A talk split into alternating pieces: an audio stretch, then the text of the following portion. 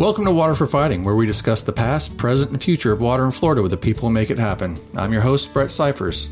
I'm so excited to introduce this week's guest, Jennifer Fitzwater. Jennifer spent the last 30 years in public service, but I first met her in 2003 when she was the Legislative Affairs Director of the Florida Department of Environmental Protection. She would go on to become the Chief of Staff of that agency and ultimately retired as the Chief of Staff of the Florida Fish and Wildlife Conservation Commission. Now, on to the conversation. Welcome to the podcast, Jennifer. Thanks, Brett. Glad to be here. So, you retired from public service last September after a 30 year run state government. How's retired life treating you? Retired life is awesome. um, yeah, retired life is great, Brett. Well, before we started recording, you talked about how that happened, which was like the immediate decompression going to, was it Europe? I did. I went to um, I went to Europe uh, so the short version of the long story is I retired on Friday. Saturday, I was on an airplane to France where we spent three, two and a half weeks. Wow, awesome. So yeah, it was easy to kind of walk away and change, get a change in the mindset.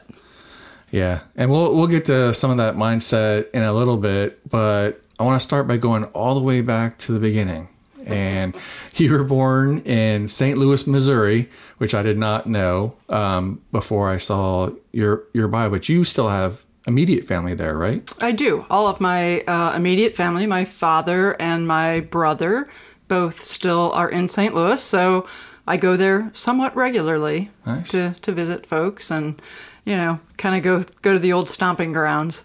What was Jennifer Fitzwater like as a kid? Did you? I mean, did you enjoy the outdoors? Were you an I athlete? did.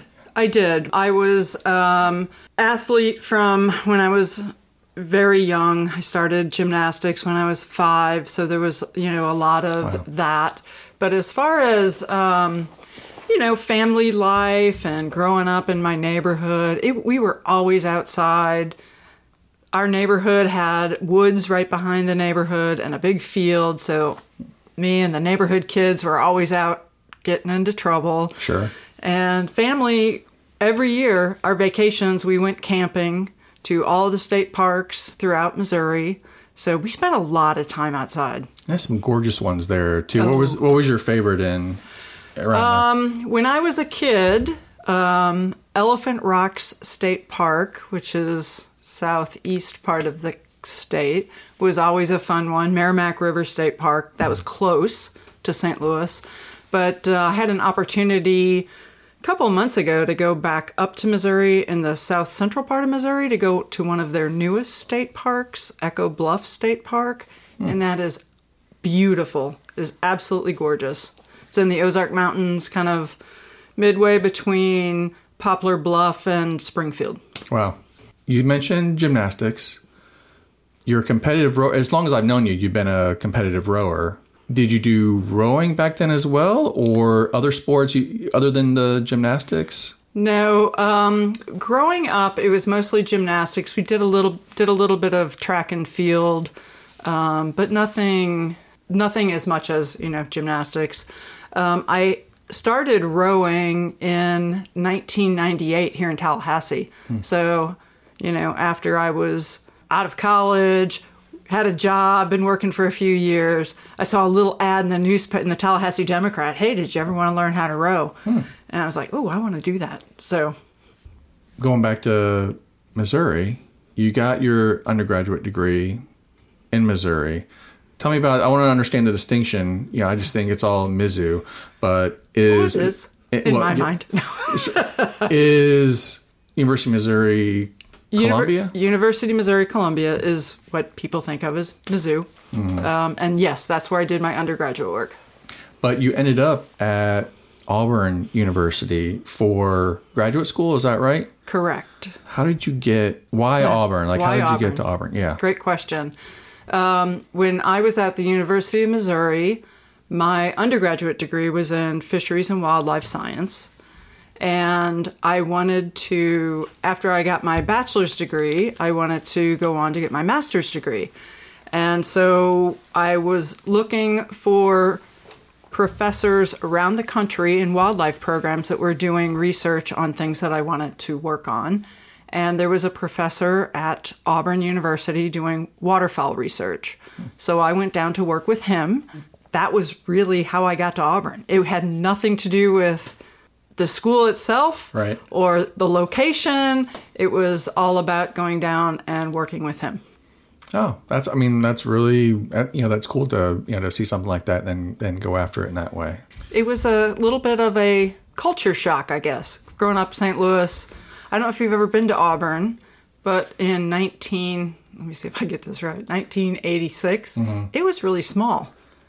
I have a, a cousin, and uh, I don't know if she'll hear this podcast ever, but she went to Auburn University uh, the same time and was in uh, some of the same classes as Bo Jackson. Bo Jackson. and so it was that same period. I never, I, I never went to to visit. I guess I'm a bad cousin in that way. Um, but she seemed to love it. But I, it was a small school, right? The school, it's, I mean, Auburn was the school. I mean, you know, the town, it was there, I, you know, at least when I was there. It's certainly grown since I've been there. So your your undergrad and your graduate degrees both in Wild- some and yeah, and, and so obviously when you you took your master's degree in wildlife science, uh, you know, under your belt, you obviously go to law school. Obviously, because that's what everyone did. Did any of your classmates go to law school? That No. yeah. and I don't know anyone in the wildlife program, whether Missouri or at Auburn, that's ever gone to law school, nor have I met a fellow lawyer that has a wildlife degree. So, no, it was not the most common thing to do. yeah. Well, so why? So when I was, as I mentioned, when I went to Auburn, it was to do uh, to work with my major professor on waterfowl research. I quickly learned that I didn't have the patience to do field work and data collection. My master's thesis was dealing with wood ducks and their nesting behavior, mm-hmm. and to get enough data to be significantly statistically significant, you had to do two years worth of data collection. And I knew what the answer to the to my hypothesis was going to be 2 months in. So I yeah, I didn't have the patience to do it. Well, that's the that's the magic of being an attorney. I hear is being being right both all the time and immediately. So play play into your strengths there. Then Yeah, yeah. so right out of law school, you go straight to the Department of Environmental Regulation. Correct. How long was that before it merged, you know, with DNR to become DEP as we know it now? I started with the Department of Environmental Regulation in October of 92. The, um, a couple things happened. Um, the secretary at the time when I started was Carol Browner. Um, President Clinton tapped her to be Secretary of EPA December of 92, and she was confirmed in January of 93. That year, 93, the Florida legislature combined Department of Natural Resources and Department of Environmental Regulation. So I can't, I think that was a March, May session. So, you know, starting May is when that transition started to take place. So, you know, six months in, I was at a new place.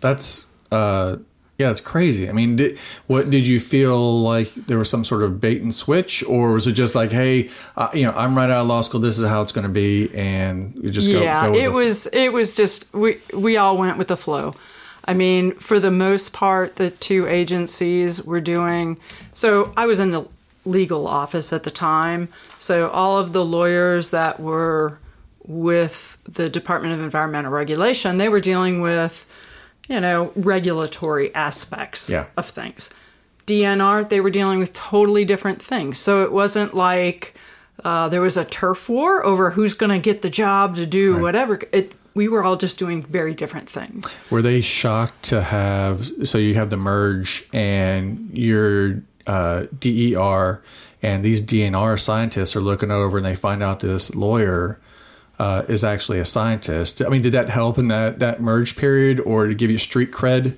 uh, with your DNR partners? Um, you know, honestly, at the beginning of the merger, I didn't really have a whole lot of interaction with m- many of the DNR folks. Um, again, I was working when I started in the general counsel's office, I was working on water issues. So, mostly industrial wastewater issues. Um, so when we merged, I was still doing those kinds of things. So I didn't. Now I can say certainly a wildlife degree wasn't um, of any particular uh, import to you know industrial wastewater, but the science behind it I think was helpful, if for no other reason than just to understand conversations that people were having, right? And you know, kind of have that basic science background was mm-hmm. helpful for for people like me who do not have you know uh, hard sciences background. It, it, takes you a lot longer to learn the vocabulary and sure. a lot a lot more listening to understand what what folks are saying. But you mentioned the type of case. Um, I think at one point you mentioned you also worked on uh, Everglades related issues, um, or was it largely just hey we're you know we're just doing compliance issues and, and things like that? So I did a, a little bit of um, a little bit of all of it. So kind of the trajectory, if you will. Hmm. Uh, when I started, I was I also handled some domestic wastewater issues. Those aren't really very exciting, and they're all, you know, pretty similar around the state. Be some poor some poor utility guy out there saying like, but I but, think but, it's but, yeah, they're very. I mean, they're important. Yeah, but important. you know, it's not glamorous headline unless, of course, there's yes. you know some sort of spill or something. I was very fortunate that I got to work on some pretty high profile cases in the industrial wastewater area. So, worked on a couple big paper mill cases, um, a lot of phosphate mm. industry cases, um, and I got to work on and I you may remember this from a long time ago, but I had an opportunity to work on a project. I think this was like mid 90s, mid to late 90s. It was uh, in Tampa Bay. It was the Tampa Tampa Water Resource Recovery Project. And it was a fascinating project that I think was just way ahead of its time. Hmm. It was an indirect potable reuse project. Oh, okay. Um, but the process that they used, or that we used, was just very different. And it was designed that so that everybody, all the regulators from the federal, state, and local side of things, mm-hmm. all of the engineers from the project side of things, all of the public were together throughout the entire process. Wow. So that at the end, every permit was going to be issued at one time and it was a fascinating project. Um, it took a lot of work and a lot of time. Mm. a lot of people were involved. And unfortunately, it was just, I say it was ahead of its time because people were not ready. People in the Tampa Bay region were not ready to, you know, take Howard F. Curran wastewater and put it in the Hillsborough River just upstream from the water, drinking water intake. That, but that issue as it's as back. all issues do are back, right? It's and, back. and I think the the level of uh, discomfort is is changed to, to something else to maybe a rec- more of a recognition of reality in that sense. I think so. I think so. I think back then it was just so uh, we weren't in the position that we are now with our water resources. Mm-hmm. So I think there's just more acceptance of hey, we're going to really have to to be creative. Mm to provide for our water supply issues. It seems like that that process it's a an interesting one and one that I've seen a few times, and I uh, I'm going to throw an acronym out there, not knowing what it stands for. ETDM. Do you remember? Oh yeah, efficient transportation decision something. Make, making Matri- probably. Yeah, or probably. Matrix. Yeah. Matrix sounds more fun. Matrix does sound more fun. But but that mean but that was it, it's a successful way of bringing people it into is. understanding the, the and it's surprising that that's not used more often. Well, it was a it was a hard process because not only so you're you you've got a couple of different state agencies and so for that particular project you had a couple of different state agencies you had the federal government there so you had the corps of engineers you had the environmental protection agency. So you, that comes with all of the federal rules of what they can talk about and what they can share in an open forum. And then you have pub the public. I mean it was it it's a lot of work. It's a lot of work. Yeah, and then the the the disappointment at getting to the end of it. It's like, okay, well that that was well that fun. was a it was, fun It was great. It was great working with all of you. Uh, i got a piece of the i got a square of the carpet from the room we were in Oh, as really? a that's hilarious. as So a memento fair enough. all that to say, I had um, I had a real opportunity because of the bosses that I had that they let me work on some of these projects, which then led me into working on Everglades issues. Nice. And uh, and the assumption is that over that period of time, uh, you show yourself capable of working across uh, other agencies, working on big issues, and that leads me to when I met you. I think it was probably two, 2002, 2003 at the latest. Uh, and you were already the legislative affairs director uh, at the department. Right. Um, but that, that had started pretty soon before that. Is that right? It started. Um, I started working on legislative issues while I was still in the general counsel's office. Um, the general counsel at the time really uh, had the foresight to go to the legislative affairs director and say, "Hey, it would be really helpful if you had a lawyer helping with." Reviewing legislation, drafting legislation, helping on on that end um, on a full time basis. I mean, certainly there was always the consultative process where you know they'd Sure. come back and. But just having somebody to do it full time. So I started working with the Legislative Affairs Department probably around 99, Okay. maybe 1999, um, which then led to doing um, congressional work in the 99 2000 era, which um, was a going back to Everglades. Right. You know, that was when that was the time period when uh, CERP was being negotiated, written, and developed. So Wow. What an, I mean, what an interesting time though to be put into a, a position like that. Yeah, it was uh, surprising to me, uh, honestly, um, because I was, you know, didn't even have 10 years under my belt. Um, and it was, hey, go to Washington, figure this stuff out. Is so then you've demonstrated another facet of aptitude then in terms of dealing with uh, you know big hairy legislative issues um, policy issues and so I was going to ask like is it, it was that transition hard going from what you were doing before to being in the guts of an agency to to being in front of legislators but you were doing that you were you were essentially already doing that except Yeah. on a more federal level and then did you get pulled into some of those conversations with the state legislature as well during that period I did. I did. Okay. I had um, the legislative affairs director at the time uh, was gracious enough to allow me to be part of the conversation and to have that opportunity. So before I became legislative affairs director, I, I had some some experience.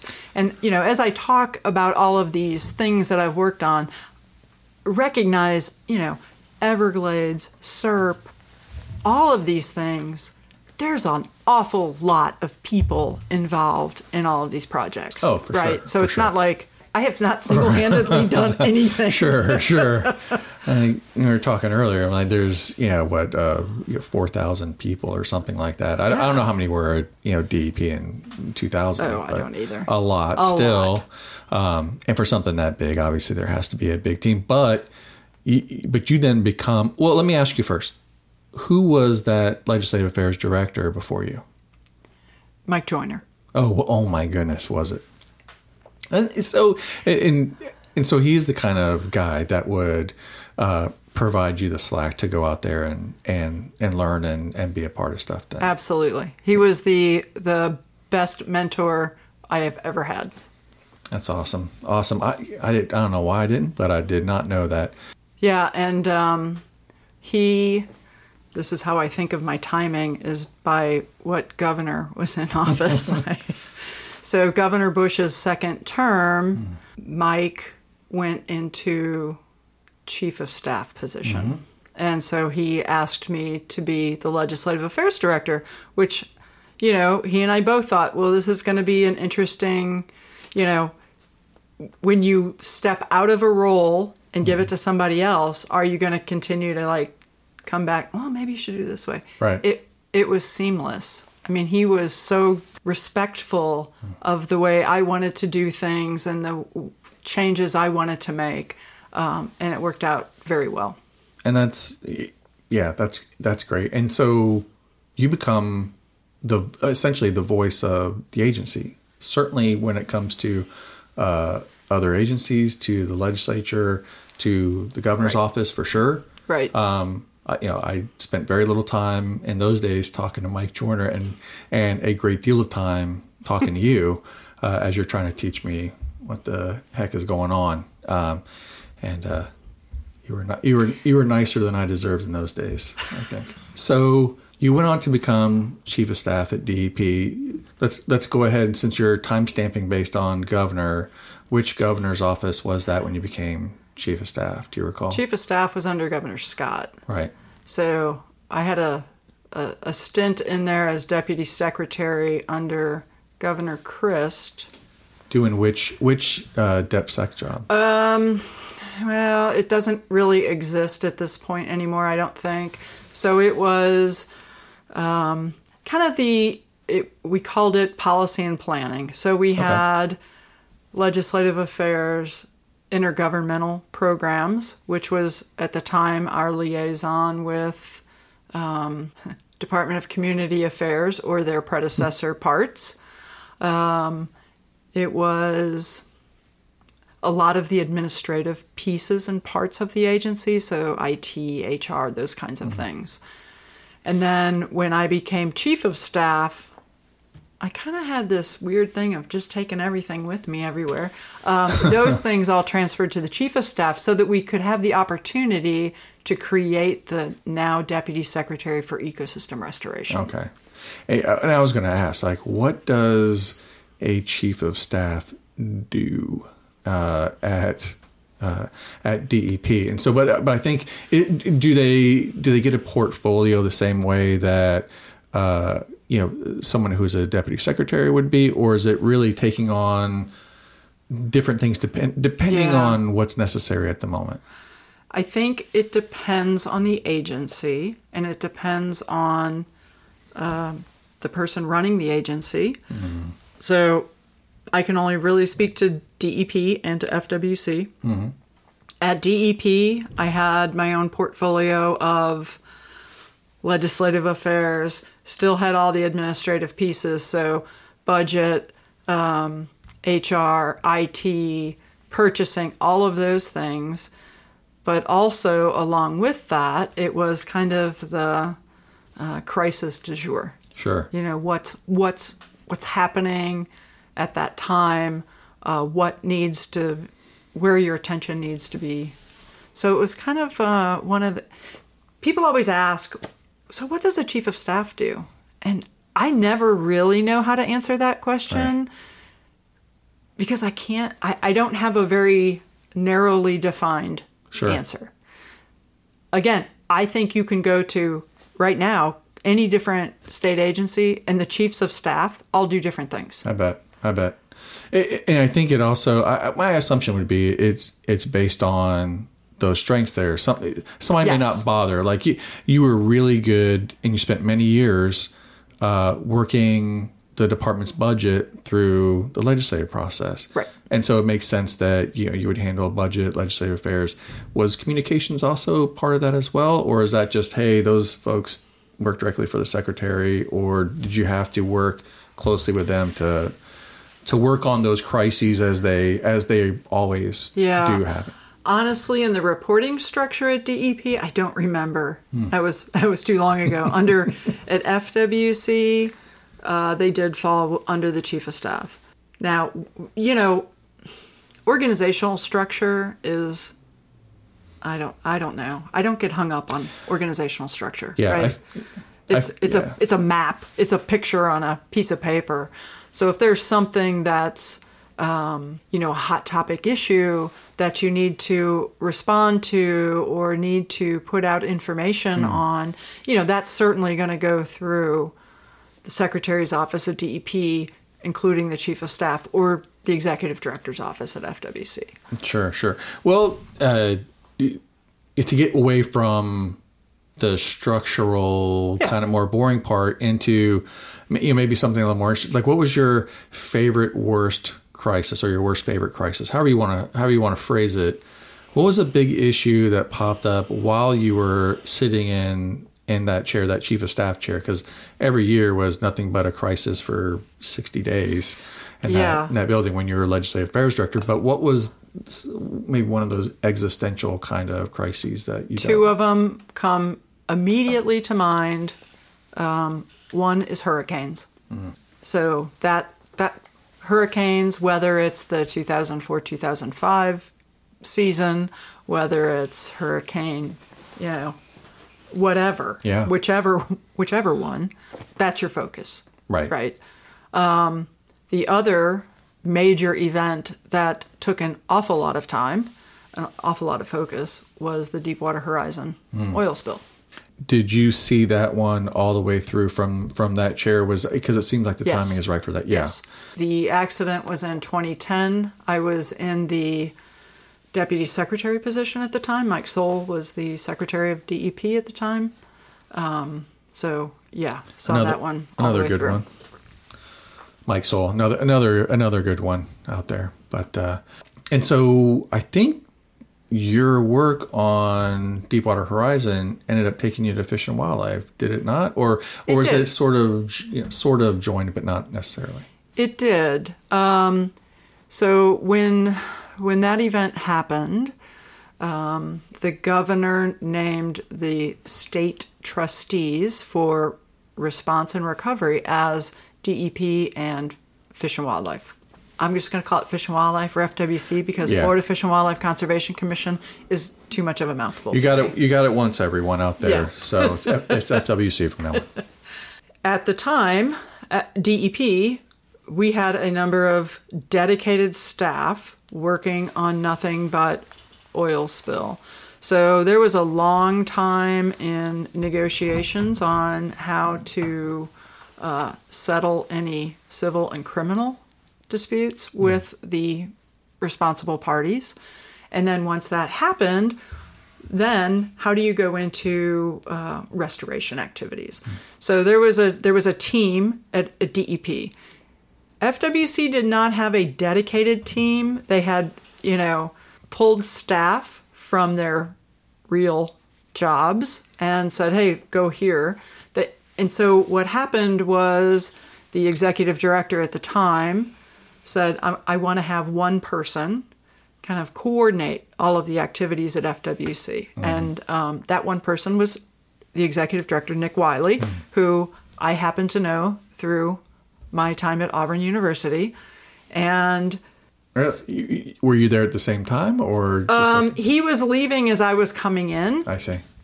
um, but we but we knew each other, and I I wanted to get back to kind of more my roots, right? More wildlife, fisheries issues, um, and and more uh, substantive, you know, as opposed to wh- what what happened yesterday that we have to respond to. Right, right.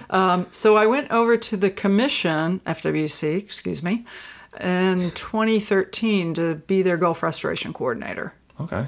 and work w- continue to work with DEP with the other four Gulf states and all the federal agencies and whatever on oil spill related issues. And so that that, that sort of stuck. Was it uh, just a, a, a chance of timing? Who was uh, who was your predecessor when you ended up becoming the chief of staff there? My pred- um, at FWC, the chief of staff when I went there retired, And Nick came and said, Hey, I want you to be chief of staff. And I said, No way. I don't want to do that. I've done that before. I don't want to do it again. And he said, Oh, go on vacation, but don't make any decisions. and uh, I came back from vacation and he talked me into doing it. Was it the idea of, of hey, after all this time to be able to use that education and deal directly with you know wildlife fish habitat issues things like that yeah i think so. I i didn't want to get back into procurement issues. Um, you know the the really important things that are required to run an agency yeah. but they're not you know they're not the the fun exciting issues that people think about when Sure. you think about FWC, right? You Yeah. think about bid protests or, you know, yes yeah, that kind of stuff. I hear I hear you. It, um, one of the things I've always been uh, curious about, and seeing seeing some of the uh, v- vagaries from the governor's office side of of things um, when I was there, was the relationship between FWC commissioners and their staffs. Um, as well as the relationship between the commission itself and say the governor's office because it always seemed a bit different. I, you know being a guy that ended up in a couple of water management districts uh, there was a it seemed to be like the the that relationship that dichotomy worked a little bit differently than it does there. Do i have that wrong? I n- never had the opportunity to work at a water management district, so I, I'm going to generalize from my viewpoint. sure. I think they're probably more similar than they are different. My sense from, you know, engaging with the water management districts throughout my career, the governing board members uh, probably have a lot of day to day interaction, not amongst themselves, but with the executive director. And that happens at the commission too. So the commission and the executive director are in touch quite regularly. Um, they're also in touch very regularly with the colonel of our law enforcement, of the Okay. law enforcement section, because there's so much that happens there. They don't themselves have a whole lot of interaction with the governor's office. Hmm. it seems odd you have the you have commissioners that obviously they're appointed by the governor Right. but it's a it's a bit of a different it, it, it was always described you know wet fish was like we're a constitutional agency and therefore you know it's a little bit different in some unknown way to me you know from say the relationship the, go- the governor has to you know some of these other places The commission derives its power very differently than the water management districts or any other state agency. As you mentioned, the commission is a constitutionally created agency, which really means the legislature can't pass any laws um, that would usurp that authority. Now, there are the interesting thing is there are parts of the commission that are legislatively based, law enforcement, uh, penalties. You know, some are outlined in the Constitution, but from a day-to-day operational. Uh, how we interact as a com- as a constitutional authority, and I say we. You can tell I'm I'm not completely out of you know out of retirement uh, uh, or in retirement yet.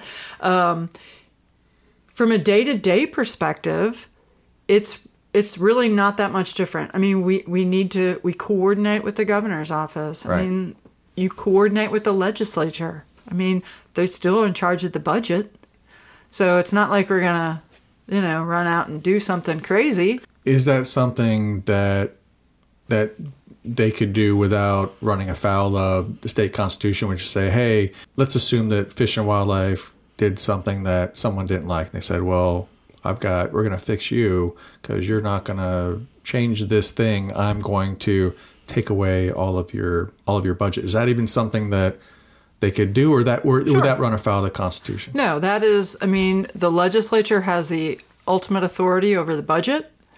Um, they have the authority over uh, the setting of penalties and license fees. So, yeah, I mean, that is certainly something that could happen. Has it happened? Not to my knowledge. But, you know, given that weird dichotomy, I mean, you still, you're a state agency. Mm-hmm. You still have to work with your other state agency brethren. Right. You still have to work with the legislature. You still have to work with the governor's office. Sure, right. And I know I'm throwing it's kind of unfair throwing some you know hypothetical out there, but I'm just I'm curious. I'm guessing uh, you know maybe a few other people out there might be curious about what actually happens when things go wrong. Like what happens at a you know water management district or fish and wildlife, right. but um, but yeah, it's like the I mean the the natural course of things is you're part of a constellation of agencies that right. that have different missions, but congruent, you know, missions.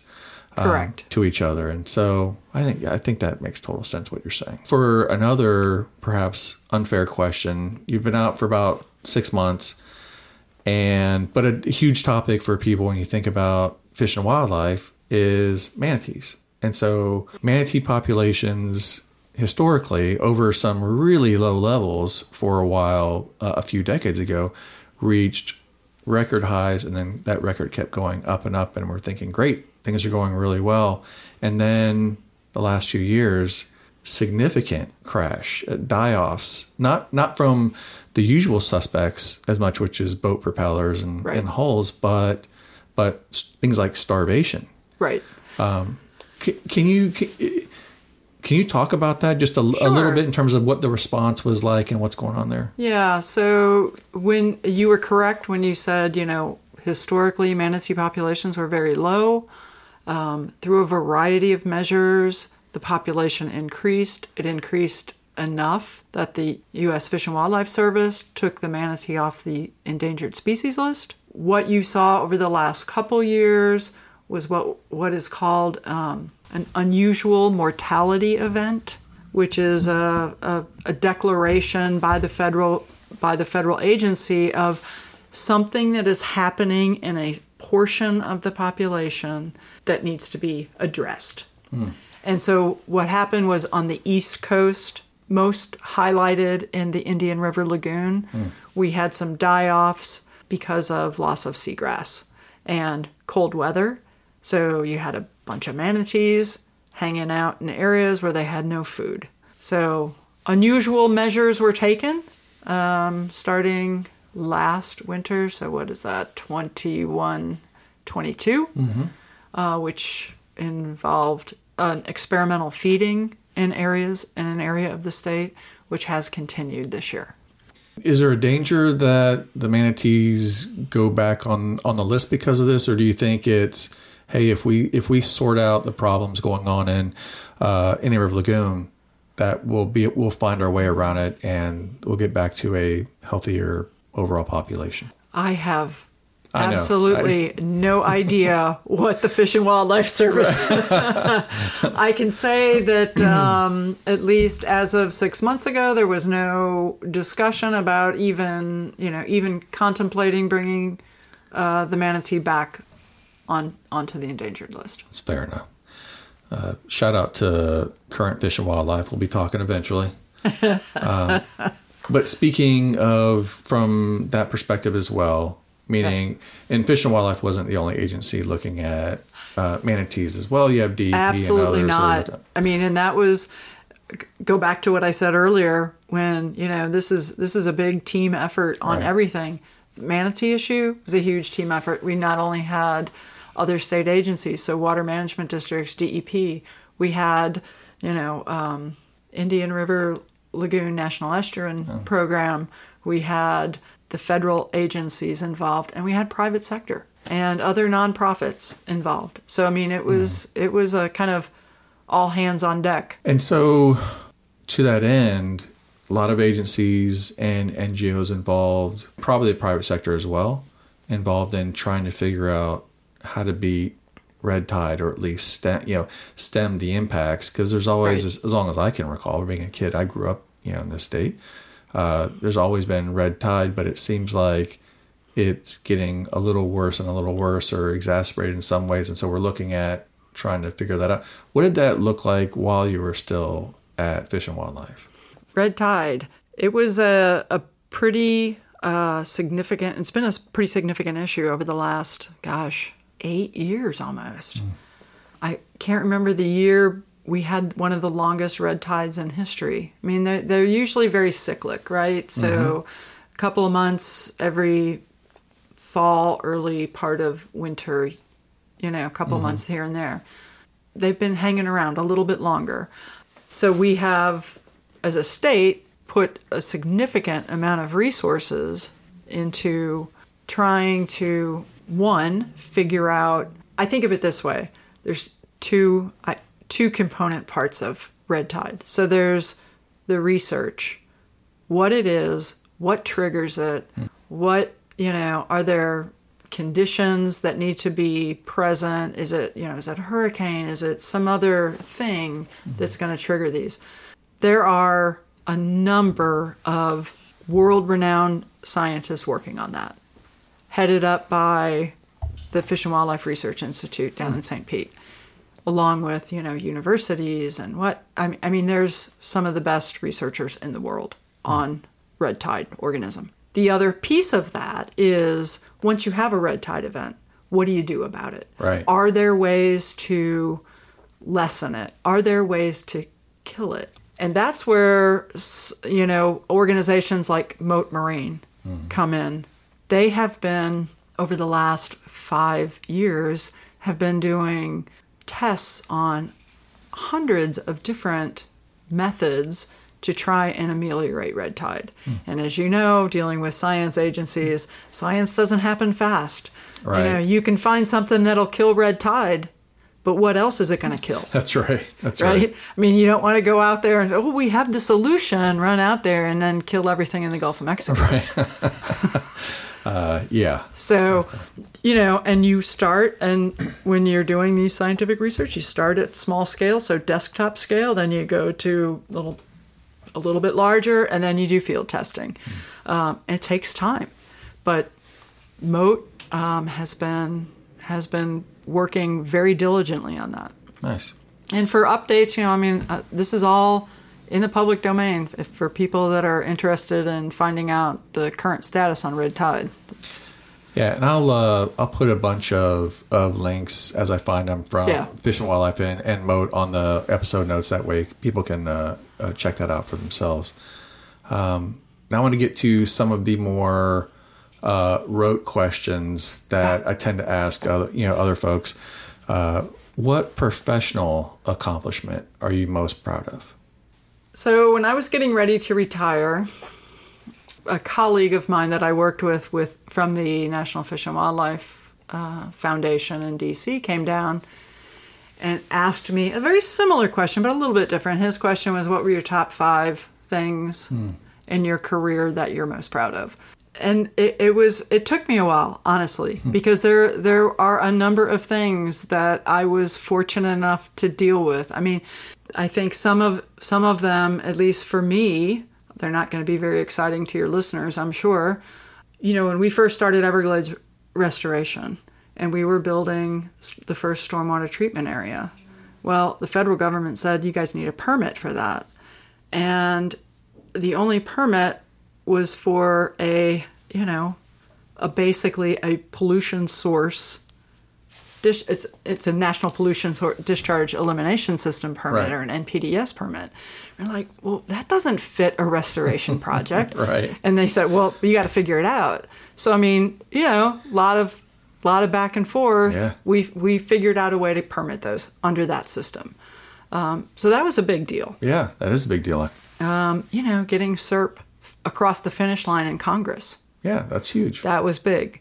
Um, one of the more recent ones, the going back to the Gulf oil spill, the criminal penalties went to the National Fish and Wildlife mm-hmm. Foundation, and you know, getting those restoration projects up and running and you know Yep. funded. I mean, that was maybe not in water world, but in fish and wildlife world, three hundred fifty-six million dollars worth of projects is a lot of a lot of projects. Well, in, in Northwest Florida Water World, that's a lot of projects. Yes. and we were happy at, at the. I know I was at the Water Management District at the time, and and we were the beneficiary of a lot of those. And and remember, we had folks working with Absolutely. you know, with Fish and Wildlife as well, and uh, it was a in- incredible process and a collaborative one, and a lot of places, you know, uh, experience a, a ton of benefit that n- may never have happened Sure. I mean, otherwise. You're right because when you think about, I mean, you know, I look at, you know, fisheries, fisheries management in the Gulf of Mexico, twenty-five million dollars from the Gulf Environmental Benefit Fund uh, went to that. Upwards of seventy plus million for Apalachicola Bay restoration. That wouldn't have happened but for this terribly tragic event. Yeah. So, you know, some good comes out of that. Yeah, and and really that was you know how uh, we looked at it as well, which was this is a really bad thing that has happened. Uh, a huge number of people's lives were impacted, uh, and you know entire swaths of of the Gulf Coast were were severely impacted. But if not for that. All of these, all of those things that you just mentioned, in places that are suffering like the Apalachicola uh, River and Bay, to have the opportunity to do some things that simply don't meet the threshold of high priorities otherwise, but to have the availability of that from those, you know, those penalties to go back in and and be able to to affect some of that that restoration and uh, enhancement, Right. you know, beyond that. Right. It's an, enormous, enormous. It is enormous and you know that's just kind of the front end, right? I mean, some of the the money that went to National Fish and Wildlife Foundation was from the criminal settlement. The civil penalties, I mean, they're not even paid out yet. Hmm. We're going to be seeing some benefit from that until, you know, 2035, somewhere in there. don't spill oil is the moral of the story. Yeah.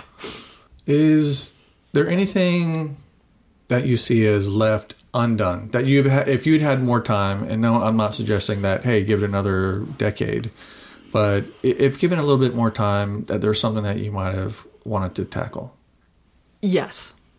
I mean, you know, I could sit here and say, you know, yes, I wanted to see restoration of Apalachicola Bay, or, you know, those things are going to move forward. There's a lot of really smart, talented people that have taken up the ball. That's going to happen. Hmm. There were two things that were really more of a personal thing for me that I couldn't get across the finish line hmm. w- because they were either too complicated or I just didn't have enough time. One of which was or is affordable housing issues hmm. for staff, especially in the Keys, but South Florida in general. We saw a lot of issues after Hurricane Irma when mm. so many people were displaced you know, when you're right out of college and you're paid not an awful lot of money, you can't mm-hmm. find a place to live. So you end up working three, sometimes four jobs to to pay rent. So that was a big hmm. issue. I'm hopeful now somebody else much smarter than me is going to be able to tackle that because I recognize that that is an issue statewide. The other issue is um, something that was much more personal, which is it was a legislative issue. I just couldn't get enough traction because I started it a little bit late, but it has to do with staff that have contracted Lyme disease to try to get some sort of coverage for them. Uh, we had some instances where risk management denied claims because Lyme disease is one of those things where it's hard to know did you get the tick bite when you were on the job or was it when you were walking through your backyard? And Florida, up until you know a few years ago, we, we weren't a big uh, Lyme disease state, right but everything's coming south, and uh, so now it is a big issue. And we had a number of employees that were impacted by that, and that one I think I just started a little bit too late. Do you think one of the the solutions there? I'm just yeah, thinking about it. Is what what were what were the things that you were looking at in terms of tackling, like uh, some sort of disability insurance riders? I mean, there or- were a number of things that you, we were not going to be making this up uh, wholesale, wholesale right? We looked at other states. Sure. Because other states had um, any number of ways to address this, including insurance riders. So that's an issue. The other one is if you have a certain type of job that requires you to be outside. That if you contract Lyme disease, you're presumed to have gotten it on the job mm. without having to make that demonstration that nope, I was I was collecting fish or you know whatever in Sure. the marsh. So there, I mean, there was there's a number of ways to deal with it. It just it's it's complicated, mm. and of course it does. It was not solely an FWC issue because water management district employees Absolutely. are out in the field, DEP employees, Forest Service employees are out in the field. So it No, was it's, a, a, it's an interesting subject you bring up. Is like I, I I don't recall that being something that you know we talked about at the water management district, but I had 13 people. Like I had a small agency, Right. Uh, and you have Lord knows how many people that are land managers, wildlife, you know, biologists, you, know, Mm-hmm. you know, law enforcement who are out in the woods, Right. You know, doing these sorts of things. So it's it, obviously it has to be much more prevalent. Are you optimistic about the future of the environment in Florida, and why? Either way, Yes, I am. There are. I I mentioned it before, but when I when I think about you know when I left the agency, you know some people oh, I, I I don't know. My sense is that a lot of people think oh I'm leaving and nobody can do it as as you know as well as I did or and and I look and I look back and think oh my gosh there are so many people that are smarter than me, Yeah. younger than me, have more energy than me. We're in good hands. They're go- It's going to be um, they're going to do good things. You know, I think there's any any environmental issue that the state is facing, you can look at it and fall down the despair. You know, I mean, my gosh, it takes so long. You're never going to get there. But I think if you continue to look at the small incremental wins and know where you're trying to go, and if you've got the, the people, the um, the resources, which is a big issue, and I know on one of your other uh, podcasts you talked a lot about, you know, at least the monetary resources, financial resources yeah. you know, with that, I, I'm I'm optimistic about it, but I don't I don't like to get too depressed about things like that. I mean, does that come with the years of experience seeing that incremental change over over time that that gives you that optimism? Do you think, or is it just the recognition that uh, smarter people than us exist and and they're gonna go they're gonna go get after it and and it's gonna it'll work in the end? I think it's a combination of both. Um, you know, I, I don't want to say, Brett, that you and I weren't uh, are, aren't smart, um, but I just I, I know there's people behind us that are going to do good things. Sure, sure. you know, these are all the issues that we deal with, all the issues that you've talked to your uh, other guests about are big, complex issues. And the one thing that um, I wish everyone would understand is when somebody says, well, they've been working on this project for 30 years and it's still not done. Well, it's not like the people that started it 30 years ago didn't know what the heck they were doing. It's just a big, complicated issue that has all sorts of ramifications that you have to take into consideration as you move forward. And it's not easy. If it was easy, Everglades would have been done 20 Right. years ago. I had the sense that that's what you were talking about. yeah. And, and it is. Uh, well, I mean, but to to then, to then ask you to go to the um, the pessimist side of things, is there anything that keeps you up at night that you look at from an environmental sense, a habitat sense, a wildlife sense, a water sense? Of like, man, I'm really I'm really worried about that. Fred Ashauer had a great one. Uh, with PFAS, you know, and, and those types of things. There's, I mean, there- And that should keep Fred up at night. right, exactly.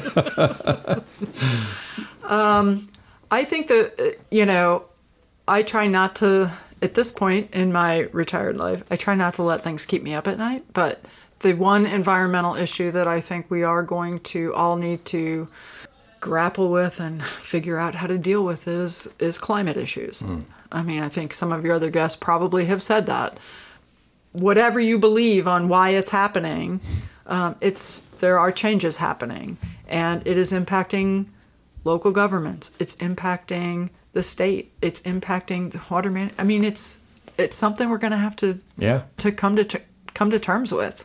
I think in I am heartened by seeing the level of attention that that we're getting to the the resilient side. I have a, Yes. I have partners here that are experts in that sort of thing, and they seem heartened by at least it- it's his recognition. It's a it's hard. It's easier sometimes to whistle past a graveyard. Um, when it comes to that, than deal because it's it's an expensive. It's very expensive and it's it's complicated. Right, Right. right. I mean, you've got a bunch of people living in areas that are going to potentially be inundated with seawater. I mean, that's Right. that's that is hard to grapple with. But you're right. There are there are a number of local governments or organizations that are really trying to take the next step forward to try to address that issue. What advice would you give young people who are either just starting out, like you said, or that are thinking about doing what you did so well for 30 years? number one, do it. I mean, it's hard, it's frustrating, but the rewards are, I think the rewards are great. Um, personal rewards, obviously not monetary rewards, but personal rewards are great. Um, the other piece of advice, I think, the thing that helped me the most is listening to people, talking to people, and finding a really good mentor. And that could be one or two, depend you know, one, two, Sure. ten, however. But don't come in thinking you know everything. There's a lot of people that have a lot of background and that are way, more more than willing to help. I like it. On that note, Jennifer Fitzwater, thank you so much for coming on the show. It's been a lot of fun. Thanks, Brett. I appreciate it. Well, that's it for this episode. Thanks for listening to Water for Fighting. If you're enjoying the show, please be sure to subscribe on whatever platform you use and don't forget to leave a five star rating and review. You can follow the show on LinkedIn and Instagram at FLWaterPod, and you can reach me directly at FLWaterPod at gmail.com with your comments and suggestions for who and or what you'd like to know more about. Production for this podcast is by Lonely Fox Studios. Thanks to Carl Soren for making the best of what he had to work with and to Dave Barfield for the amazing graphics and technical assistance. A very special thank you goes out to Bo Spring from the Bo Spring Band for giving permission to use his music for this podcast. The song is called Doing Work for Free, and you should check out the band live or wherever great music is sold. Join me next time for another conversation with someone who has helped shape water and environmental policy in the Sunshine State. Until then, keep your whiskey close and your water closer.